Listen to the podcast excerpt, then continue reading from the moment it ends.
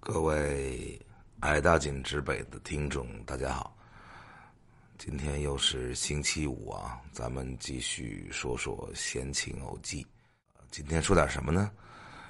啊，因为我是负责阿里文娱的海外业务啊，国际业务，所以我就大部分时间在海外，然后跟各种各样的全世界的娱乐公司啦、电影公司、音乐公司，反正各方面的。啊，大佬们、大佬们一天到晚就混在一起。其中有一个好玩的事儿跟大家分享分享。有一天呢，我和应该算德国最大的啊传媒娱乐公司吧，咱就虽然没什么敏感的，因为在德国他说什么都可以，但是我还是先不说这公司名字吧，反正是一个大佬啊吃饭，反正饭桌上嘛。永远就是有一个话题，大家是一定回避不过去的，就叫骂川普。我后来都烦了，因为每天不管跟什么样的人在一起，就不光是吃饭吧，在美国，尤其在加州这种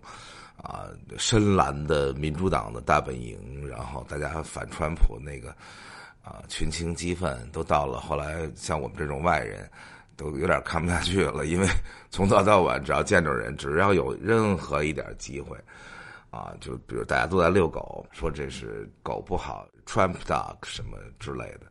然后那狗粮店里头狗粮都是川普，我还跟人开玩笑，我说你这有没有授权呢？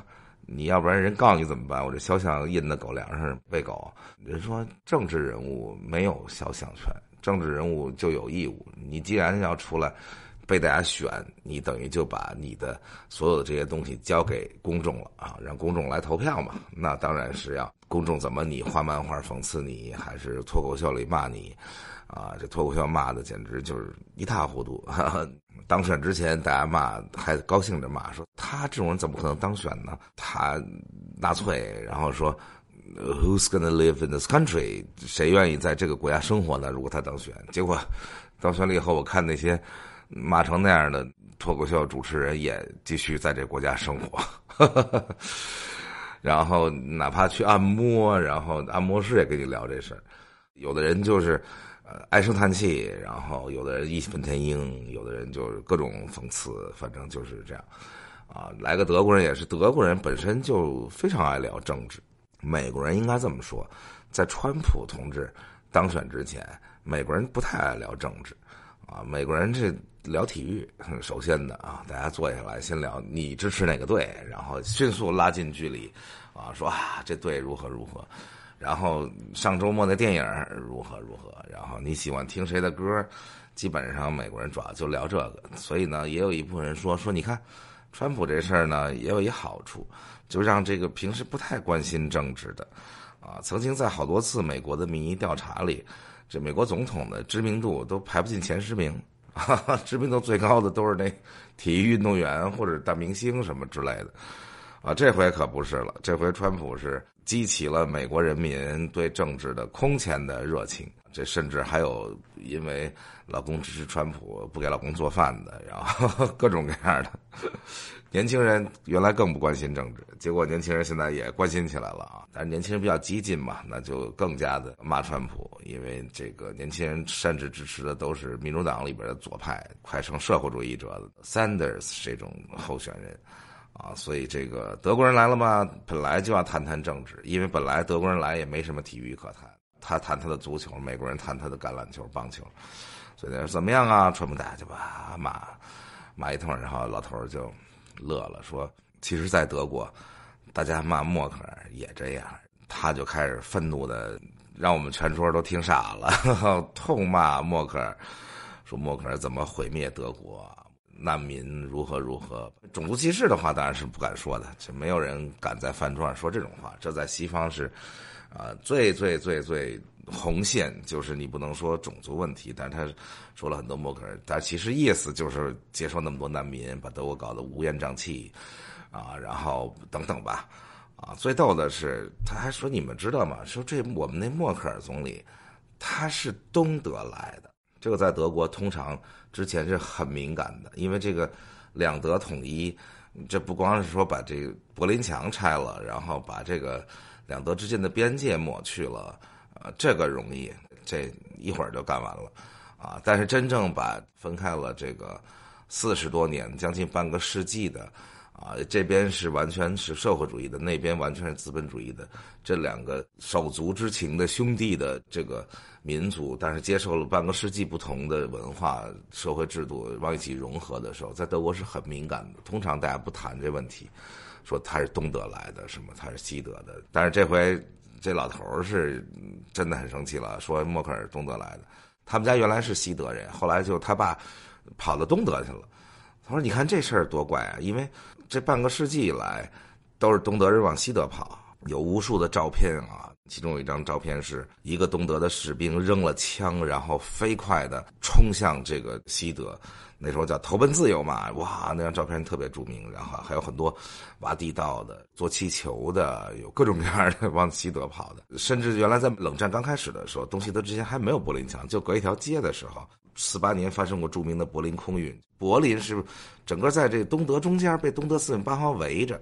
啊，东西德是有个分界线，然后柏林因为被四国占领，所以中间也有个分界线。西柏林是啊美英法，当然后来就合成西柏林，东柏林是苏联，大家就互相封锁。苏联想挑战，就先把西柏林封锁了，就是所有要穿过东德领土向西柏林运给养的车都不能进来，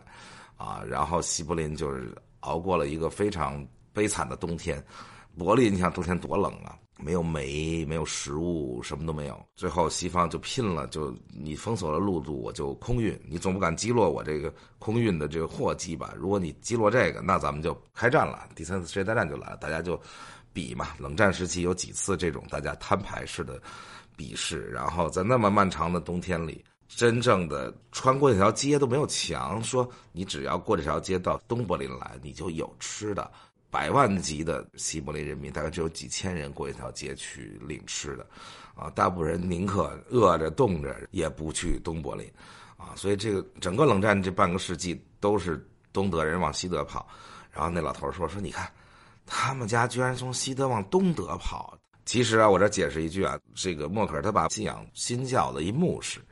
啊，他是要去传教，基督教有一种入世精神，就是到处要去传教，然后所以带着全家去了东德。确实，默克尔在东德长大，三十六年在东德，然后也确实在莱比锡大学上学的时候参加过一些那种组织吧，穿过那种类似青年团、半军事组织，然后可能也参加过一点点那种政治啊，有一点情报的这么一个。但你想在那样的社会里、那样的国家里，大家在那么严密的控制跟组织下，那谁都逃不脱的，啊，都会参加一些这种，啊，他就一通的说，美国人民对默克尔还是比较认同的吧，虽然对难民不太认同啊。欧洲接受那么多难民，奥巴马说接受一万个美国人民都炸了，说就不要。这个事儿是另外一件事啊，美国犹太人控制的啊，什么这就咱们以后有机会另说。然后那老头在那骂的最逗的是说默克尔。就是普京派来的间谍，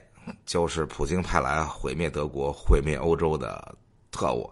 啊，所以他如何如何。然后我们就开始说这事儿有点意思。如果默克尔是普京派来间谍，那咱们可以编一电影，可以编一剧本。为什么呢？因为他俩年轻的时候一定是有故事的。普京，你看这个人，啊，德语说那么好。普京在克格勃做特工的时候，就是派到东德去做特工。啊，在东德这个搜集西德的经济情报啊，等等等等。这默克尔的俄语说的非常好。当然了，这当时在苏联的所有的这些卫星国里面，波兰呀、东德呀，啊，大家都得学俄语。包括中国，就我父母那一代人在中国也都学俄语，因为那是老大哥嘛，社会主义阵营的老大哥。所以默克尔当然俄语也说的很好，默克尔当然英文也说的很好。啊，但是大家就通过这个就说，你看，普京比默克尔大两岁。啊，然后普京的德语说的跟默克尔俄语一样好，然后普京在东德做了五年特工，哎，那个时候呢，正好默克尔还年轻，啊，默克尔而且还长得还不错，啊，默克尔年轻时候确实长得还不错，网上随便一搜还有裸体照片，就是不管是社会主义国家，那只是社会制度，但是民族的文化就是欧洲的文化就是光屁股无所谓，嗯，街上都是光着的雕塑。两个人又都是博士，你想想，两两个人都年轻，普京在东德做间谍的这个五年呢，默克尔正好也离了婚。哎，咱们编一个故事，说两个年轻知识分子在东德相遇了，然后在东德相爱了，然后两个人各种啊海誓山盟。但是呢，没多久，呃，柏林墙倒了啊，这个东欧剧变，苏联解体，这个两个人只好洒泪而别。爱情就是被这些政治啊什么这些东西给破坏了嘛。然后两个人发誓说我们要报复世界。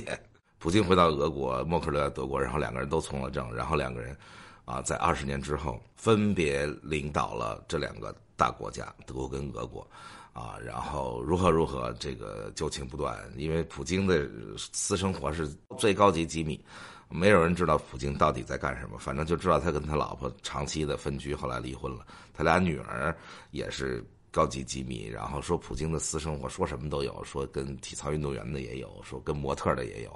啊，但是谁都不知道。啊，默克尔仿佛也跟后来这个老公，虽然他自己说我给他做早餐什么这那的，但是默克尔那种人看起来也不像那种，啊，真的跟老公如何如何的，然后也没孩子呀。啊，说他们俩其实一直如何如何，然后大家就开始编起来说，哎，咱们还得加上其他的配角。